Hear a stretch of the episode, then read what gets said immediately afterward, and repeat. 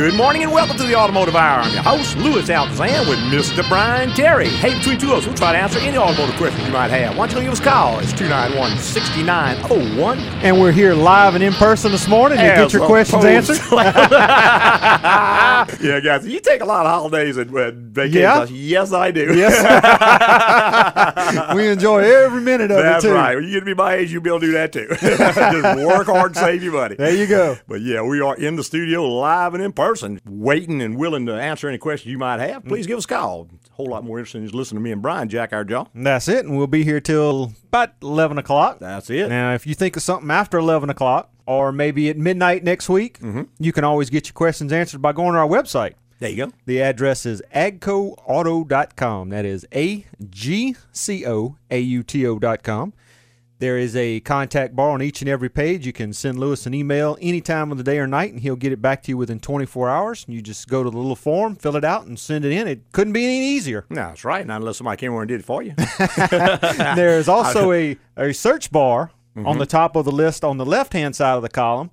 You can search the site for any automotive topic you can think of. That's right. And boy, there's so much information on that site. I think the last time I ran, I've got a little program that goes through and kind of breaks it up into different metrics. Uh-huh. I think over 1 million words of text on that site. So it's quite a bit of information there. And it's all free. It's not going to cost you a thing to go through it. That's right. All unbiased information. I've always tried with that site and even with the show not to really push my services or anything. Of course, we hope that you will see fit to do business with us Sure. in the Baton Rouge area.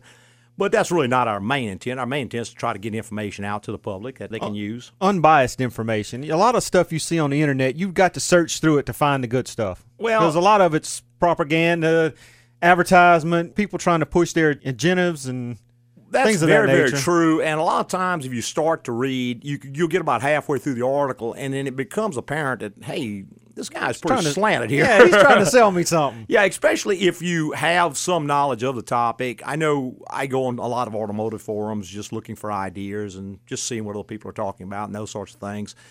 And you'll see information that is out and out wrong, Uh-huh. just downright wrong, all the way to stuff that's pushing a particular product. And they sometimes make no bones about it. Sometimes they kind of disguise what Right. they're actually pushing, but can pretty much see it. see that people are pretty smart. They, they're pretty good about figuring that kind of stuff out. But we always try to keep any of that out of our site as much as possible. No real agendas or axes to grind. Just give people information and let them make up their own minds. Sure. There's nothing there for sale, and that's it. that is it, exactly. Yeah, I had a guy ask me one time, "Well, how do you make money off this?" I said, "I don't make money off of it. No, Don't care to. You know, just put information out there. That's right. That's uh, something I enjoy doing. Go to the website. It's www.agcoauto.com. Of course, right now, you can just give us a call. It's 291-6901, and we certainly appreciate hearing from you. that's right. You put a 225 in front of that. You can reach us from anywhere inside the continental United States this morning. Absolutely correct. Driving into the show this morning, and I saw something that I haven't seen, I guess, been a while. recently. Yeah, I mean, I've seen it before, certainly living in South Louisiana, but that is where the concrete in the road actually buckled.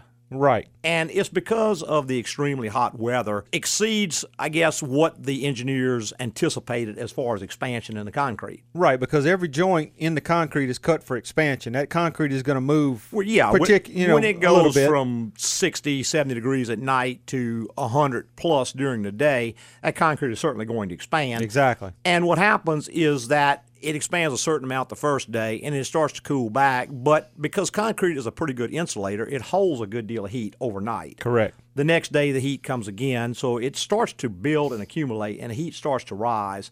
And the expansion starts to get more and more and more. Of course, I'm not an engineer, a thermal engineer, but I can Right. kind of see what's happening. But at some point, the concrete sections have expanded more than what there's room allowed, and it just buckles up. And generally, it's out of joint. You'll see it'll rise up.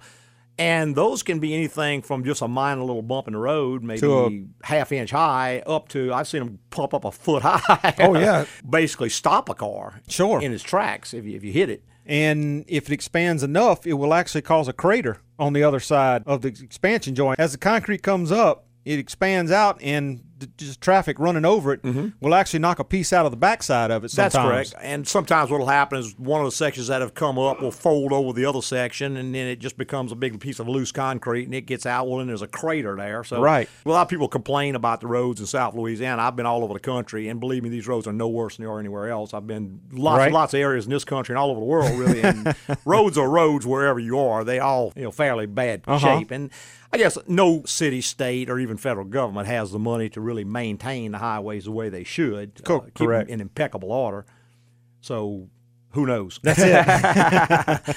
But the point is, when you're driving along and you do see something in the road like that, be it a big chuck hole or a rise in the concrete or something, Uh-huh. There are better and worse ways to deal with that. And what I notice a lot of folks will do is they kind of going maybe a little too fast. They see it at the last moment and they really lock up their brakes to try to slow down, which makes sense. But if you hit that embankment or that piece of concrete with your wheels in a locked position, you got to remember what's going on here. The weight of the car wants to carry you forward. Correct. The wheel is trying to stop. So everything in between is being stressed. All of your suspension points are being stressed. And most of that is mounted in rubber to absorb blows and bounces and Correct. stuff in the road. But when the wheel is stopped and the weight of the, the inertia of the weight of the car is pushing forward, all All- that is pushed to its max. It's very, very tight. So there's no give there. So if you happen to strike the suspension in that position, you're going to do far more damage than if you were to just let off of the brakes just before you get to it and allow the car to roll over. Correct. That way, the natural compliance in the suspension can kind of jounce. It can absorb a lot of that impact, and it's going to do far, far less damage to the car. Right. You would be surprised what kind of damage that type of obstruction in Well, the road will cause. You got a say 2,500 to 3,000 pound automobile traveling anywhere from conservatively saying 30 to 45 miles an hour if they're Right. in town, and that force of the moment, taking that much weight, and that wheel is traveling 35 miles an hour and stops all of a sudden. You can actually bend suspension Oh components yeah, like that. Yeah, it'll tear stuff up. I've, as well as you, have seen frame unibody damage. I've seen suspension mounts actually ripped out of the body. Sure. Of course, bent wheels are very, very common, and that's far more common today than it was even just a few years ago. Right, because of the size of the rim now Low has gotten profile tires. the rim has gotten bigger. Tire itself has gotten smaller, but overall height is basically about the same. Mm-hmm. So therefore, you have a shorter sidewall on that tire. That sidewall on the tire back in a few years ago was several inches. Yeah, well, that might have Well, been you've- a, a 70 series tire several years ago. A 70 series means that it was 70% as tall as it is wide. Now it's not at all uncommon to see a 40 series tire. Sure. It's only 40% as tall as it is wide. So it is a much, much shorter sidewall with a much taller wheel. Less cushion there, so the wheel gives as the, the wheel goes through from the hole actually pushes in on the tire. Well, the tire gives only so much, Mm-hmm. and then the rim starts giving. And we see that almost every day. Oh, yeah. a bent wheel on a car. That's very, very, very common. And the degree of bend is also, I guess it varies considerably. Sometimes you'll see a, a big noticeable bend. I mean, Sure. it's clearly it's a bent wheel and air is running out and all that. But far, far more common is just a wobble to the wheel, what we call run out. Right. In other words, if you spin the wheel, it's no longer traveling in a true arc. It's actually wobbling side to side, which causes vibration and all that sort of thing, damage to the car, Uneven tire another, wear. uneven tire wear, and what have you. But that is very, very common. Now, beyond the wheel, the, the tire is going to take the initial impact Correct. and the air cushion is going to deflect to the degree that it can. Then the rim is going to start to bend. Beyond that, if there's enough energy present, it's going to start to bend things like hubs, which is a part that the wheel bolts to. Correct. It can bend that flange, warp it. It can damage the wheel bearing because all the force goes through the little rollers of the bearing. It can bend the spindle. It can bend the strut. It The can bend arm. the control arms, and it can. If there's enough energy still present, it's going to start to bend the mounts where the control arm attaches to the body. Correct. And in some cases, that's not going to be the exact sequence. That's kind of the sequence that the energy flows through, but it's not necessarily the order in which things are going to bend. For instance, if you have a big stamped steel control arm, it may be stronger than, Than that the mount. 20 gauge body mount. Correct. and it'll actually bend the mount back. We've seen that quite a bit. yeah, and what you see is you go into the alignment shop, maybe your car starts to pull to the right or pull to the left or something like that. And when you go to the alignment shop, guy says, well, it's lined, but it still pulls. And if you go to a I guess a little more than just a normal alignment shop. Go to someone who has a little bit of experience with collision type damage or frame type damage. Mm-hmm. He can say, well, we can't set caster or we can't set camber or it's out of spec and there's not enough adjustment to bring it in. Correct. And that's when you have to visit a frame shop to actually correct those sorts of problems. And a lot of those things can be corrected just with a frame machine. Yeah, You know, the, very, very often they can. And of course, the key there is diagnosis. You have to diagnose the problem first off to know what to do because the car was built in alignment. And it was when it Correct. left Toyota or Where- Chevrolet whoever or built it. Buick or whomever built the car, it was in alignment. More and more cars today do not have provisions for adjustment because they're building them pretty precisely and they know they're in alignment when they leave the factory. Unless something bends, it's going to stay in alignment. And if something bends, they want you to correct the problem and not go in and adjust for it. Correct. So they've eliminated the adjustments far and away on most cars. It's still a toe adjustment on everything, but camber and caster is kind of the exception to see anything adjustable. So when it gets out of alignment, many times you're going to have to go in, diagnose the problem, replace bent, Bent components. damaged, or worn parts, and Right. then it's going to be back in alignment again. correct. So anyway, that's probably everything you never want to know. and we're going to go to our phone lines. We got Keith online. Good morning, Keith. Hey, how are you? Doing great, sir. Doing great. I want to let you know that General Motors uh, struck again. All right. I right. got a 2011 Silverado. I pulled the interior door handle a little too hard. Oh, it breaks that cable. Yeah. It didn't break the cable. It broke The the, panel. little yeah. The whole door broke panel. the little hole where the cable. Mhm. Oh yeah, absolutely. Mm-hmm. Dig this. Well, you yes, it- cannot buy an interior no, door handle. no, you got to buy a whole panel. You Oh, yeah. whole- yes, See it every day, man. Two hundred and sixty-nine dollars. Oh, absolutely, tax. absolutely. You know, Keith. Ironically, I'm writing an article on that exact topic right now. It'll probably go online next week, and it's on removing interior door panels because we got several articles on repairing power windows and all that kind of stuff. But I realize we don't have any articles on removing door panels. Yeah, that is when you pull that panel off, you can't pull it away from the door, but just a very short distance. If you get just the least bit rough and pull it, you'll break it, and you got to buy a new door panel. Yeah, that is. And the same thing with the uh, console, Mm-hmm. the little plastic Absolutely. block that you, you know, keep it closed. And you know, as- that either. as bad as bad as it is, I think it's around 260 bucks for that panel. That's actually not that outrageous when you compare it to some. Try one on like a Lincoln Town car. Fourteen hundred dollars for that door panel. Yeah, but that's leather covered. Uh, I did buy the rest. Yeah, that's leather. leather Uh huh. But yeah, I mean, so, some of them are ridiculous, man. I mean, they are way on up there. Yeah, the truck's always had a bolt-on interior Yeah, door door handle. yeah. They Well, I fixed mine though. Yeah. I, uh, I put it back in the little pocket. Mhm. Tied it with a piece of copper wire to keep it There in place. There you and go. Put uh, JB weld. Oh, yeah. A mound of JB JB weld. Oh yeah, I remember the very first one we had come in the shop. I did the same exact thing. I broke it, and I bought a guy a door panel because I wasn't gonna patch his door panel. But yeah, I, I didn't consider myself getting rough with it, but I just pulled it a little too hard, and Yeah. snap snapperoo. I learned that lesson. and those door there you panels, those door panels are all put on in a different fashion. Oh, yeah. I mean, some of them, some of them you take the screws out of and you lift straight up. yeah, Some of them you take the screws out of and you Move pull them forward. out.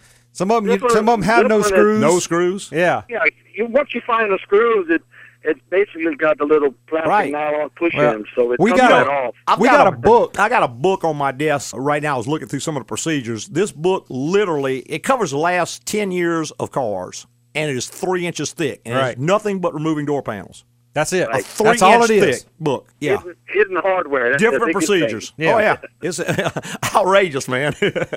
Thank y'all. All right, All Keith, right, thanks so for thank you. man. Bye bye. All right, 291 6901 is the number. If you want to join us, we'd love to have you. Why don't you go ahead and give us a call? And we got Doug on the line. Good morning, Doug. Yeah. Good morning, guys. Yes, Good morning. sir. I got a, uh 99 Suburban and my cruise control. When I have it on, Mm-hmm. I'll be running along, like say 50 miles an hour. Yes, when sir. I go up to 55, I go to push a little lever to increase the uh, speed, Mhm. and it'll die. It'll kick off. Yeah, it just kicks Uh, off. I can tell you, Doug, most of the time, there's a module in there called the cruise control module. On that, that's that's the old system, and that's most of the time what the problem is. We changed quite a few of those for that issue, and that part has actually been discontinued from GM. You can't buy it from GM any longer. But if you go like on eBay and just get the part number off the old part and put it in, there's several people who are reproducing it. There are several people who offer it as a rebuilt unit, and there's several used ones on there. But that's where we've been having to get them from. What kind of price range is that? It just depends on who's got it and how much they want for it. I've seen them anywhere from thirty dollars up to three hundred dollars. When it was available from GM, it was three to four hundred bucks. Oh, okay. But they're, they're not available any longer. Now, like I said, don't go just change that part. Yes, a few tests you have to run, but that is by far the most common thing we see. They had a fair amount of problem with that. Later on, they went to drive by wire and they eliminated that. Now, the PCM just commands the throttle body to open, so it really doesn't have a module or anything. It all runs through the PCM now on the, on the later model stuff. Okay, well, I'll look and see what one if I could get one cheap, but if if not, uh, it's not that big. It's not that important. Yeah, and I mean, it's not that hard to test that system. It stores a code just like any other part of the car does. You can go in with Tech 2, retrieve the codes, make sure that's what it is, because theoretically, I mean, it could be a loose wire or something somewhere. It could do the same thing, I guess, even a bad brake light switch. But that dropping out at speed, most of the time when we check that, that's what we find is that module is going bad. Right. Some- going some- bad. some- May work it- fine for a while, may work fine for six months, and then it'll start doing it again. Is it any kind of heat related or not? I don't know if there's really any specific thing that I've ever noticed, Doug. I have people who come in and say, "Man, every three months it does it, and then it'll work good, and then it does it right, again." exactly. And I can't really figure out a rhyme or reason. It's just like any electronic part, you know, it works when it wants to work. Right. Kind of like some people. All right. Well, thank you. All right, Doug. Thanks All for calling, right. man. Bye bye. All right, we got to take a quick little break. Hey, Chris, hang on. You'll be straight up after this break. plan to motor west. And that's why you never put a dead or live octopus in the microwave. Hey, it's the Ask Alphonse show with me, Alphonse the Know It All Cajun. Hey! Caller, what you want to know? Alphonse, my old truck needs some repairs. Or should I buy a new one to save money? Well, let me get out my calculator here. Let's say a new truck costs about $35,000 plus $3,500 or so in taxes, then higher insurance. And you know, in about three years, the value is going to drop to about 15,000. That's $8,000 a year just to drive it. Wow, I've never thought of it like that. I suggest taking it to Agco Automotive for a general inspection to see if your old truck is worth keeping, which I think it is. And if so, keep bringing it to Agco for regular maintenance, and you'll be able to drive it for a whole lot longer. And I can spend money on other things like my beautiful wife. I'm assuming she's right there in the room with you, huh? Alphonse, you do know it all, don't you? Learn more about the benefits of AGCO at agcoauto.com. That's A G C O A U T O.com. AGCO, it's the place to go.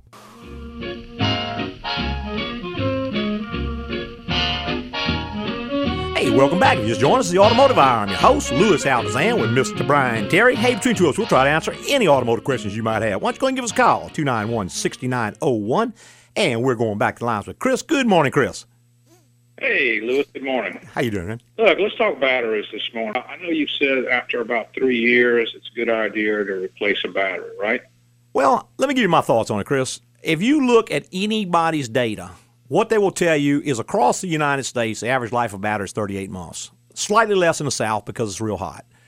Now, if we know the average is 38 months, and some might go to four years, some are going to die at two, but most of them are going to die around three years. Why wouldn't you just go ahead and just change the blasted thing before it leaves you stranded? Not only that, but what's, I mean, what's a battery? 80 bucks for a good one? So if you change it in four years, it costs twenty bucks a year. If you change it in three years, it costs you about twenty-seven bucks a year. For seven bucks, you're straining the devil out of your alternator because it's having to work hard to keep that old battery up. You're straining your starter. You may get broke down, which would cost you hundred bucks for a wrecker. Not to mention, when it does go bad, you lose all your drivability data. All of that's all lost. that's gone. Some of the newer cars, like some of your BMWs, you let the battery go dead one time, it's cost you three hundred bucks to reprogram it. Toyota also has a program you have to go through. Gonna lose all your down. power windows and all that kind of stuff. So, Sunroof. To me, it just makes sense. I want to change it when I want to change it. I want to go where I want to go, and I'm going to have someone preserve my energy and stuff. So I'm not going to lose all that data. It's I just, wanna- to me, it's way, way, way worth the seven, eight, ten bucks I would save if I pushed it to fail. Okay, okay. I'm I'm sold on that. But I went over to the dealer and he said 140 bucks is what he wants for a battery. That kind Okay. of shocked me. I used to just Batteries have gotten Some some, of of them them- are that expensive. What Yes. type of vehicle are we talking about? well, it's a Hyundai Santa Fe. Okay. Yeah, it seems a little high It on that one. it I would does. check around, Chris. This You know, is not, this is not an OEM part kind of thing. No, do not No. at all. You want a, a name brand. You don't want a cheap battery. And You want there are something certain readily brands available. that I don't like. Some of the real big name brands I don't like because they leak a lot. And I can't say anything on the air, but if you want to send me an email, I'll tell you some ones to watch out for. I also so don't see any need in buying like a seven or eight year battery Because in my opinion, the only thing you're paying for is a longer warranty. It's just a warranty game. You pay me more up front and I'll warranty it longer for you. I buy a three to five year battery and I change every three years, and I've had very, very good luck with that. Generally, it doesn't have to come from the dealer. I mean, I will buy a Delco for a GM product. I like Motorcraft. Motorcraft's a very good battery. I've had good luck with those. They're only limited to the sizes they make for Fords. Yeah, Ford. So Motorcraft's mostly only Right. Fords, but those are good brands, and you don't have to buy them from a dealership. There's lots of other folks who do sell them for a more reasonable cost. Basically, when you go to a dealer and buy a battery, let's say you go to a Toyota dealer and buy a battery, you're not getting a Toyota battery. What you're getting is a battery made by somebody else, and I could tell you the people who make it, but I'm not going to say it over the air. And a decal that says Toyota stuck on the front of it. That is not. You know, Toyota doesn't make batteries and ship them over here from Japan. They Don't- just buy a battery locally and put their decal on it. I know you've said that all changes are something do-it-yourselfers should really, you know, You really, probably- really ought to look at it's that. not a big deal. But what about batteries? You know, with all this new technology, I'm a little worried about I just disconnect everything. Yeah, and Chris, I'm going to tell you, you buy a battery from me, not that I'm trying to sell you a battery, but I'm going to install it for you for free anyway. And, And I'm we're- going to we're preserve. gonna- we're not going to charge anything to do it, and I'm going to be a lot less expensive than what the dealer is. And, we're going to I'll- preserve all your information, Yeah. all your data. You can do it yourself, but it's just really kind of a pain, and most people are not going to charge you very much of anything to change it for you. I mean, if you like doing it, that's fine. But if you really don't enjoy doing that kind of stuff, I mean, it's not really a cost savings there that I've ever seen. I'll call you next week and get it done. All right. All righty, man. All right, sir. Thanks, Thank Chris. Bye bye. All right, 291 6901 is the number. If you want to be part of the automotive hour, we would love to have you.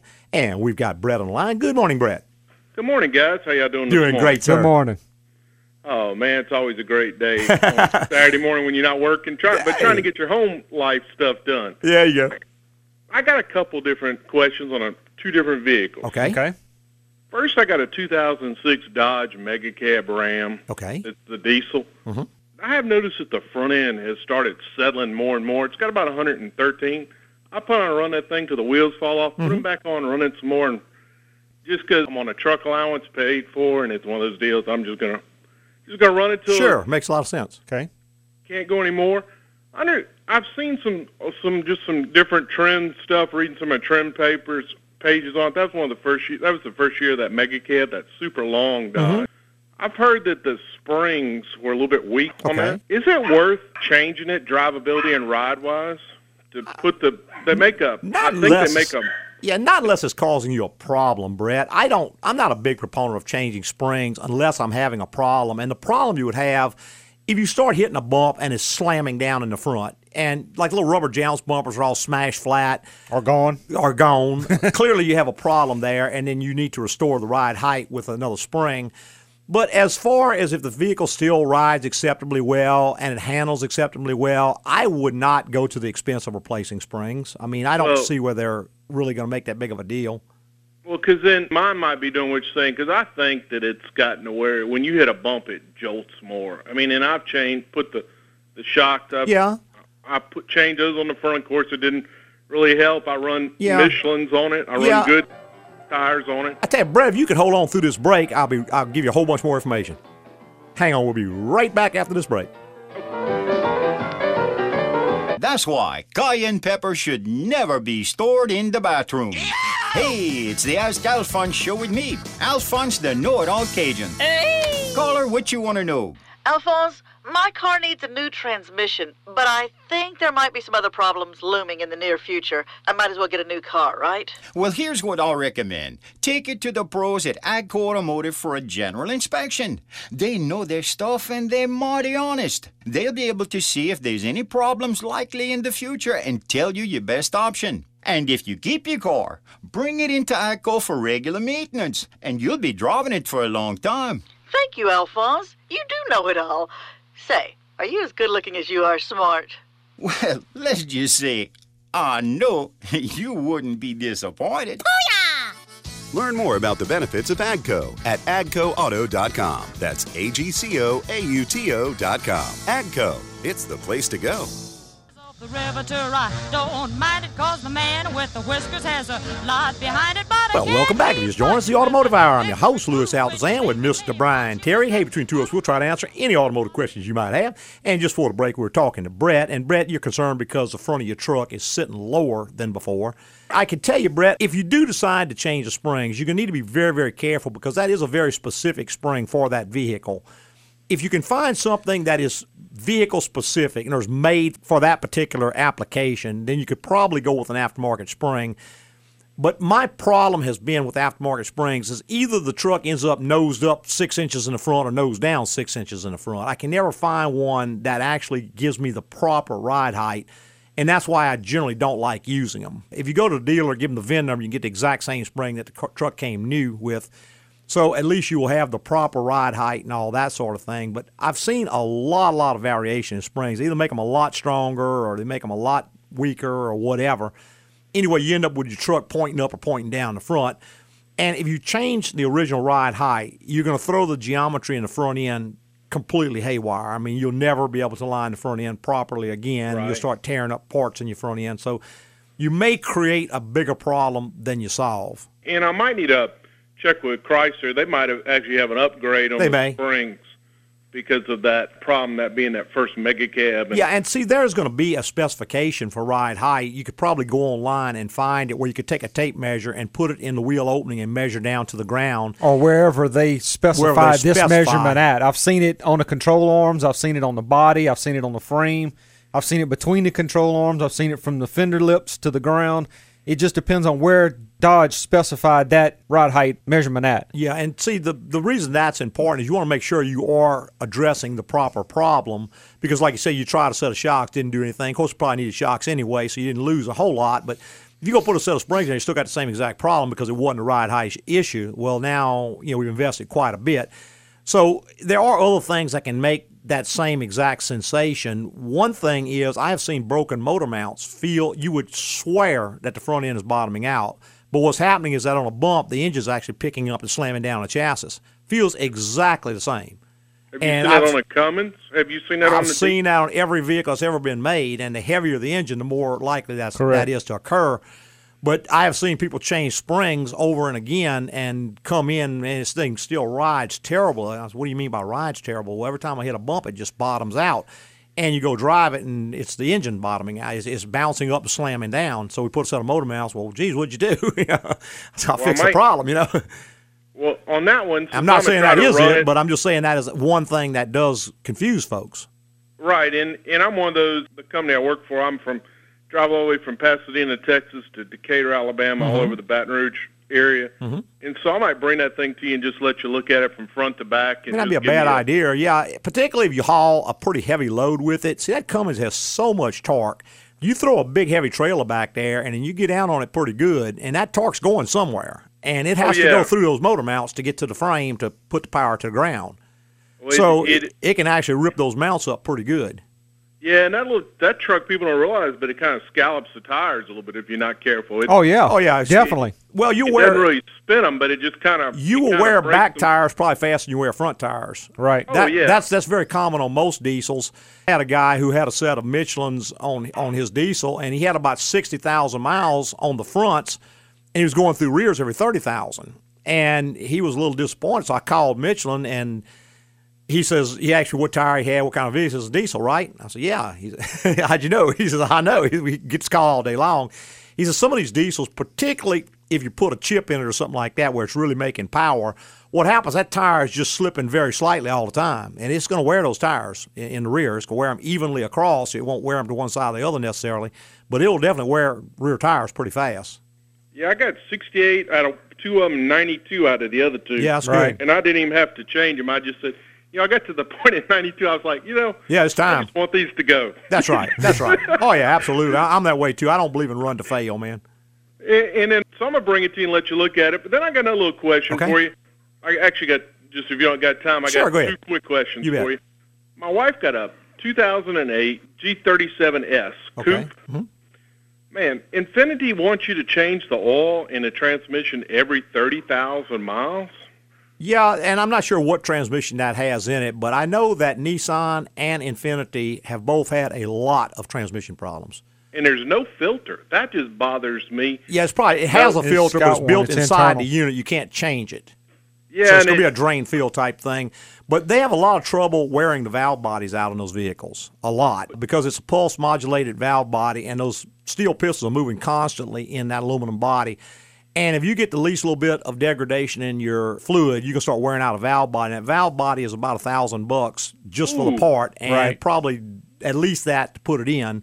And that, that service on it every 30,000 miles is a whole lot cheaper Real than that valve body. Real, real cheap. Yeah, yeah. Oh, and it's yeah, easy I- to do. It's easy to do. That's the thing. You just open the drain, drain it out, put the plug back in, fill it up with the right amount, drive it around a little bit, come back, drain it again, put the plug back in it, and refill it. Right, And double you're, drain. You're pretty much done. And see what happens is that when you cha- you drain the fluid the first time, it runs out through that filter screen, so you get most of the trash out. You fill it, the fresh fluid sucks up in there. When you turn it off, it runs back out, so it kind of washes the screen out to a degree. And then you drain it a second time, and that's how you actually can keep that filter from restricting. Because if it becomes restricted, you got to tear transmission down to. Now, to if I'm it. not mistaken, Nissan has several different fluids, correct? They do. Most of those will take Matic S. I'm not sure on this exact one. You'd have to check specification on it because there are several fluid, but you do have to get precisely the right fluid for it, or you will have trouble.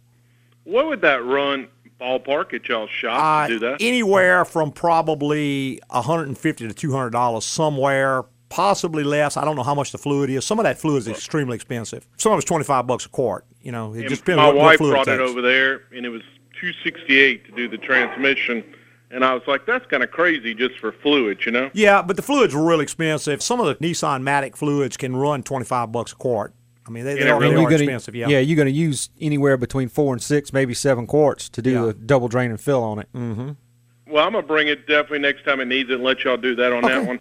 I've actually, Lou's been going to you since you were up on Foster Drive. Wow. Yeah, it's been a while, man. That's been a while.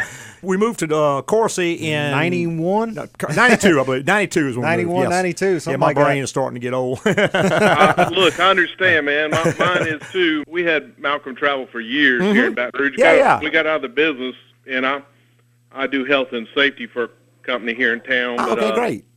But anyway, but yeah, we I've been coming to you forever, and Yeah. uh, just trust it. And then I'm a tinker. I love to play with cars. Mhm. I, I play with old cars, play with boats. I don't care. I play anything mechanical.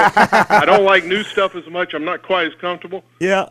I'm getting ready to go do some work on my daughter's little S10. She got a little S10 Extreme, little Mhm. two door Okay. V6 automatic. Uh huh. It's got a 210,000. It's got a little lifter tap in it.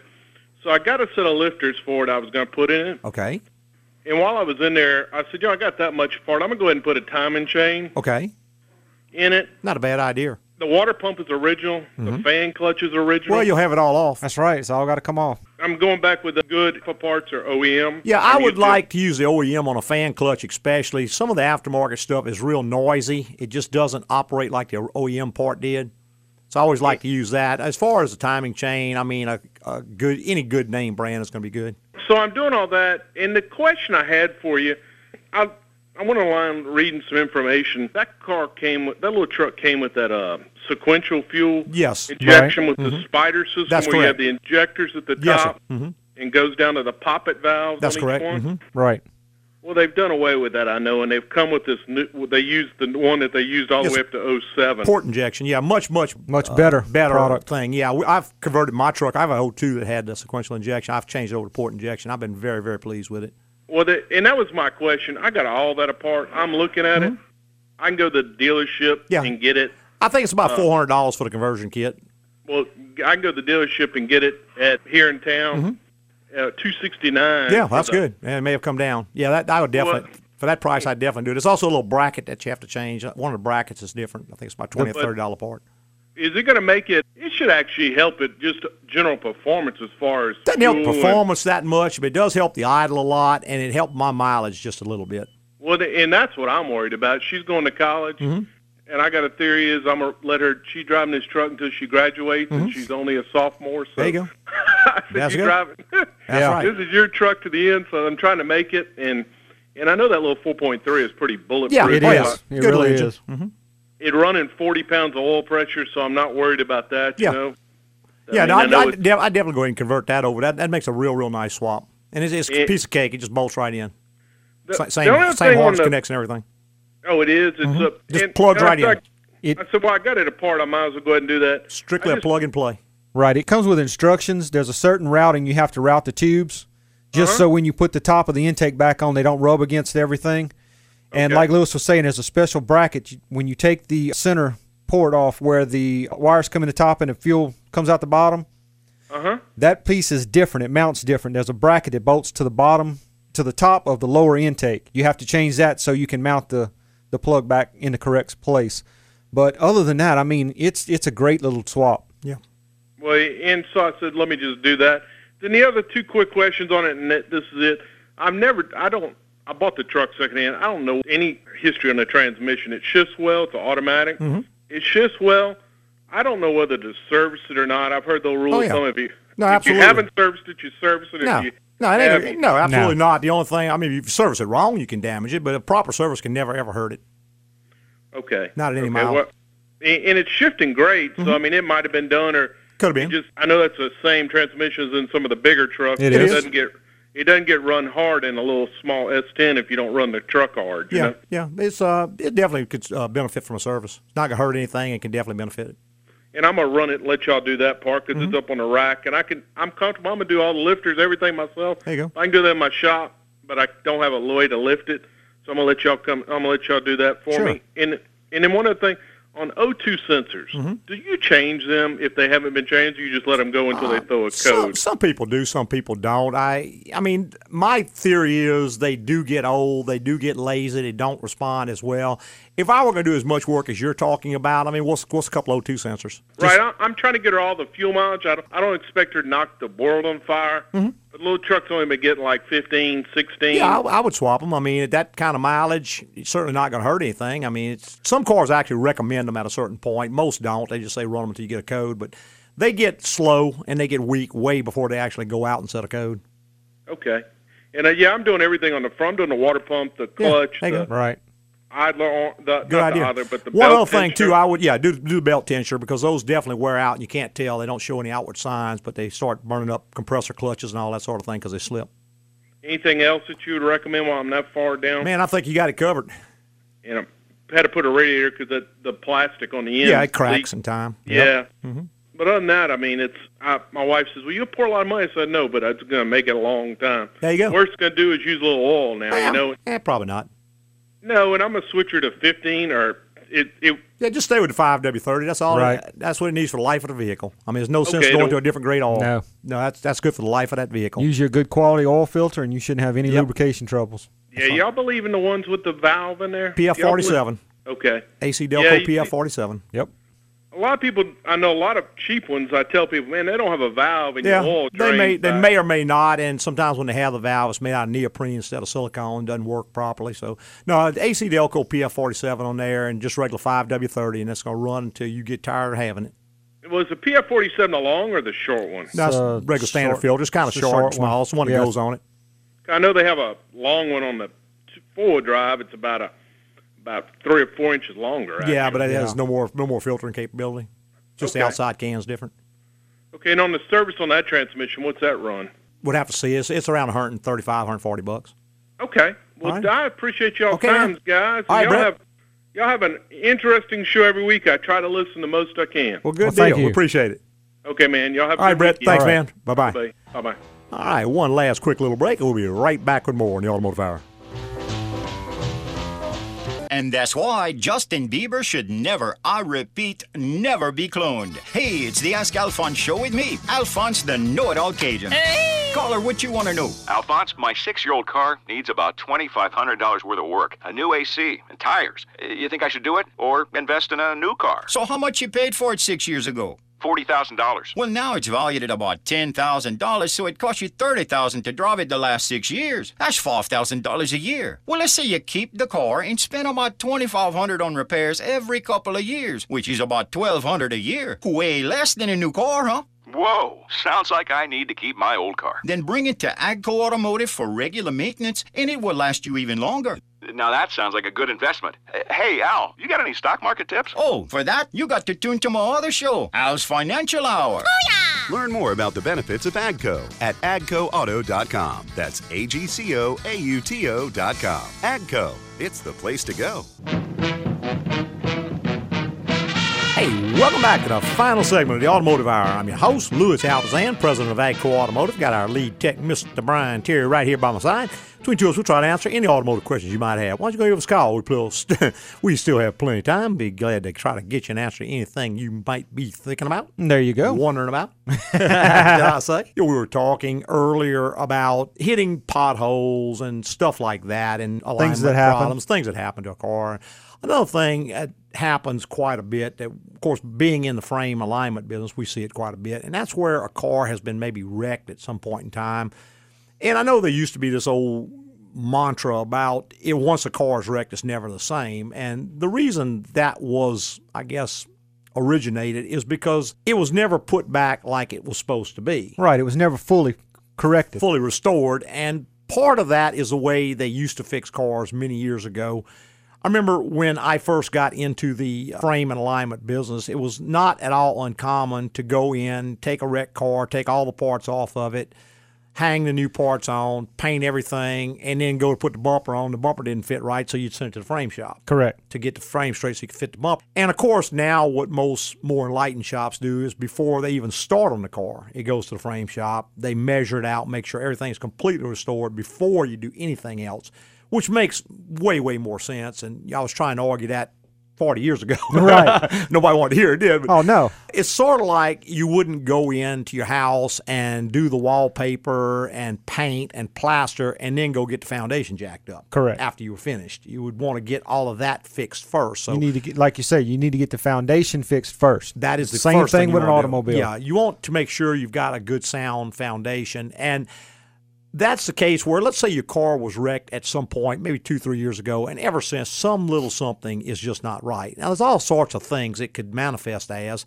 For instance, it may just be a vibration that was never in the car before. Correct. It may be a pull to the right or left. It It, could- may be a clunk noise that you've never had before. Uh-huh. It could be that it is wearing a certain part out prematurely. Right. For instance, my car went 150,000 miles and did not wear out the ball joints. And then in the last 50,000 miles, I've gone through two sets. Okay. Well, something's wrong. Something Sure. is bent, something's out of place. Wheel bearings are another thing where Those most often get overlooked. yeah, well, what happens is that let's say you strike something with the wheel, the energy goes in, it maybe warps the knuckle, which is the round hole that the bearing presses into. Well, soon thereafter, the bearing fails. Well, maybe a shop goes in, they see a failed bearing, they press it out, they press a new one in. Well, they may or may not realize they're pressing this bearing into a warped hole, and the hole is no longer perfectly round. Right. It's actually oval now. Yeah, it, and when we're saying oval, it may only be a thousandth of an inch or so. Sure. Just a very, very, very tiny amount. But now what's happening is that these rollers not rolling in a circle, they're rolling in an egg shape. And so they're extreme load in two points opposite each other, not even making contact on the other two points opposite each other. So that bearing is going to fail very quickly. And when I say very quickly, that could be anywhere from 500 miles to 10,000 miles. But the bearing is going to go out again, and Right. you replace it, and it goes out again. Well, that right there is a sign you have That a is- problem. you have a problem, and, you need to communicate that, especially if you're uh, shop hopping. You know, if one shop repairs it, and then another shop repairs it, and then another shop repairs it, the And last tell has has no indication of what happened in the past. So you need to let them know, hey, this car was wrecked. I've had three bearings put in it. He's not looking for a problem. He's he sees a a, bad wheel bearing, so he replaces the wheel bearing. Correct. And I'm not saying that's totally imprudent because he can't go in and just diagnose every single car for everything that might have ever happened to it because the cost would be ridiculous. Oh, it would. So it's your responsibility to let them know, hey, this car has had a problem and it's had this problem ever since it was wrecked, and Right. it keeps wearing the right front wheel bearing out. And a And good shop will stop gonna- right well, there. Well, he'll stop me and say, okay, now wait a minute. What do you mean keeps wearing it out? Well, I've put three bearings on the right. I've never changed one on the left. Okay, well, now I got some Right. idea of the magnitude of the problem. now we've got a problem. So what we're going to do is we, being in the frame and alignment and that type of business, we've got actually a series of jigs. We can go in and measure that knuckle. We can measure the bore on the hole. We can check all these sorts of things, and we can tell you what the problem is, and we can correct the problem. Now, I'm not going to necessarily do that if a guy comes in, he's got 300,000 miles, he has a bad wheel bearing. Well, I'm not necessarily going to spend an hour diagnosing that problem because it's reasonable to assume a car with 300,000 miles might have a bad wheel bearing. Sure. So unless you tell me there's a problem, someone else an changed it last time and I didn't know that, well, then I'm not going to go and spend a lot of time looking for a problem because looking costs money. Exactly. And you know, you wouldn't want someone to go in and spend all that extra time, read cost to you, sure, for no reason at all. So anyway, that's all there is to say about that. I want to tell everybody how much we appreciate them listening this morning and every Saturday morning on the Automotive Hour. I'd like to thank all our podcasters for listening this week and every week. And tell your friends and go to iTunes and Stitcher and all those great services Yeah, and give us a written rating. Podbean or Podnet or whichever ones you might listen to. There's There you go. Bunches of them out there. There we is. thank them all for running our show. Yeah, give us a written rating, and that'll move us up in the rating so more folks can find us. And preceding was opinion based on our experience in the automotive industry. Have a great weekend.